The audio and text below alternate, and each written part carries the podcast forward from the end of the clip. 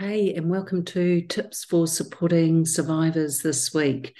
This week, we're looking at the topic of doubt, and doubt is well known to us as survivors.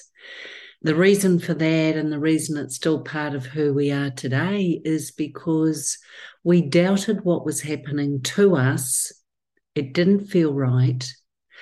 But even though that doubt occurred, what happened was it kept happening.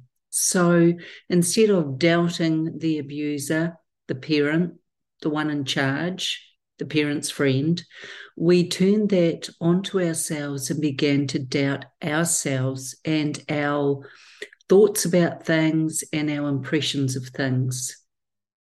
If you fast track that today to the adult survivor in your life, you may notice that they second guess or that they struggle sometimes to stand firmly to a decision.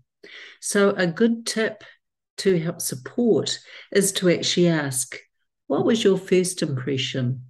Or, What was your first thought? Help them to move past the doubt. Thank you so much for your continued support in this space. Really appreciate what you do for all of us.